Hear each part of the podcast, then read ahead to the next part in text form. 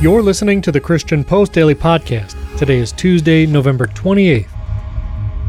Prominent evangelical leaders have issued a powerful statement calling for decisive action against anti Semitism and in support of Israel following the devastating attacks by Hamas on October 7th. The group, comprising various faith traditions, unifies to condemn the barbarity and terror, labeling the massacre as the most severe attack on the Jewish people since the Holocaust. They urge Congress to act promptly by funding Israel's defense, enacting laws against anti Semitism, and implementing strict measures against hate crimes in the U.S. The letter also advocates for sustained sanctions on Iran and backing Israel's defense against Hamas and similar Islamic terrorist groups. The evangelical leader's letter highlights the surge of anti Semitic protests globally, calling for a collective and vocal response against such hatred. Signatories, including notable figures like Ralph E. Reed, James Dobson, and others, emphasize the urgent need for the U.S. government and Congress to stand firmly against anti Semitism and support Israel's right to self defense.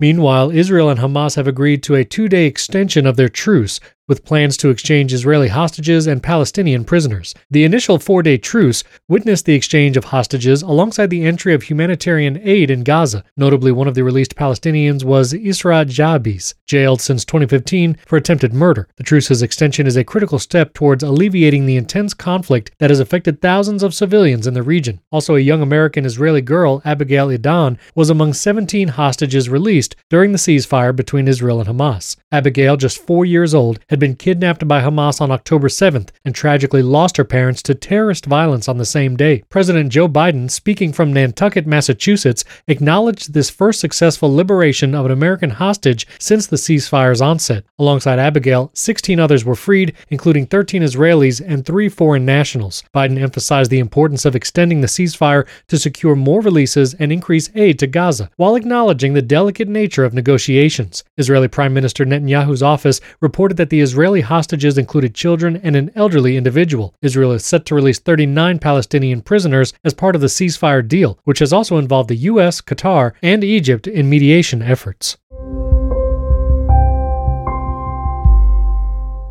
In a recent paper by the Canadian Human Rights Commission, the celebration of Christmas and Easter as statutory holidays in Canada has been labeled as a form of religious intolerance and, quote, systemic religious discrimination. The report, part of a discussion paper on religious intolerance published last month, links this to Canada's colonial history and its impact on religious minorities. The CHRC points out that these Christian holidays necessitate special accommodations for non Christians to observe their own holy days. The report also delves into Canada's past, particularly the forced conversion to Christianity of Indigenous children in government funded boarding schools, describing it as an example of historical religious intolerance. Additionally, the paper discusses other forms of religious intolerance intolerance in Canada, including attacks on religious symbols like hijabs, turbans, and kippas, and recommends that Canadians broaden their understanding of diverse religious days beyond just Christmas and Easter. The paper concludes by urging Canadians to recognize and address the ongoing issue of religious intolerance to foster a more inclusive society. This report comes amidst debates over Canada's anti conversion therapy law, which condemns traditional biblical views on human sexuality.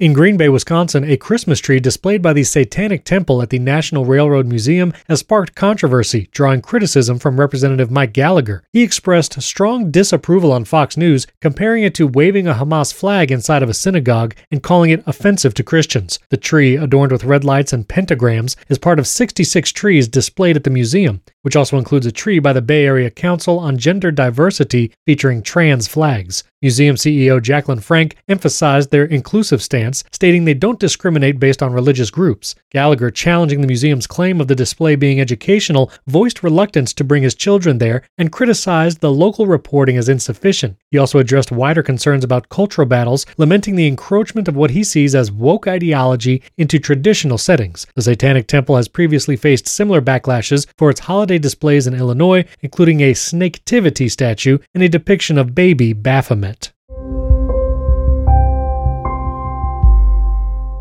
In the Bastar region of Chhattisgarh, India, there's growing concern as Christians are repeatedly denied permission to bury their deceased. Local Christian leader Pulsing Kaklam reports at least five incidents since early November where burials were obstructed. One case involves Sukram, a tribal Christian whose burial was contested by locals, leading to official intervention and burial in a different town without his family's presence. These incidents reflect a disturbing pattern of religious intolerance. Christians who traditionally bury their dead face pressure to renounce their faith for burial rites. Cocklam's memorandum to the district collector highlights these issues, requesting intervention against those disrupting social harmony. The situation echoes last year's violence in Narayanpur and Kondagaon districts, where Christians face harassment and forced evictions, as described by Reverend Vijayesh of the Evangelical Fellowship of India. With the approach of Christmas, there's apprehension about potential repeat violence, underscoring the need for proactive government measures to protect religious freedoms.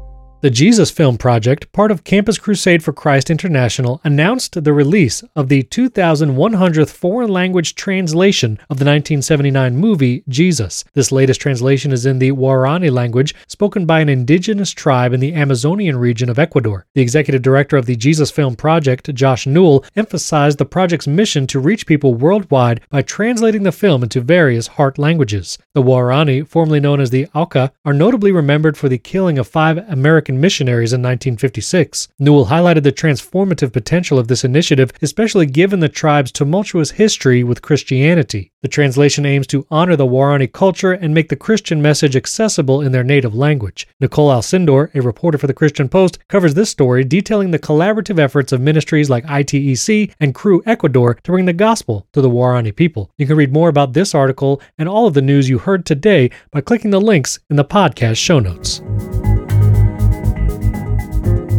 Thank you for listening to the Christian Post Daily Podcast. Don't forget to subscribe to the podcast in your podcast player of choice Apple Podcasts on iPhone, Spotify on iPhone or Android, or Google Podcasts in your Android device. Don't forget you can download the Edifi app by searching for Edifi, E D I F I, in the iPhone or Android app stores. There you can access our entire network of faith based and uplifting podcasts. You can also subscribe to the Christian Post daily newsletter and get the top headlines every day delivered right to your inbox. You can click the links to download the Edifi app or subscribe to the newsletter in the podcast episode description. We would also appreciate a five star rating and review in the Apple Podcasts app or in Spotify. Thank you for listening. This has been the Christian Post Daily Podcast.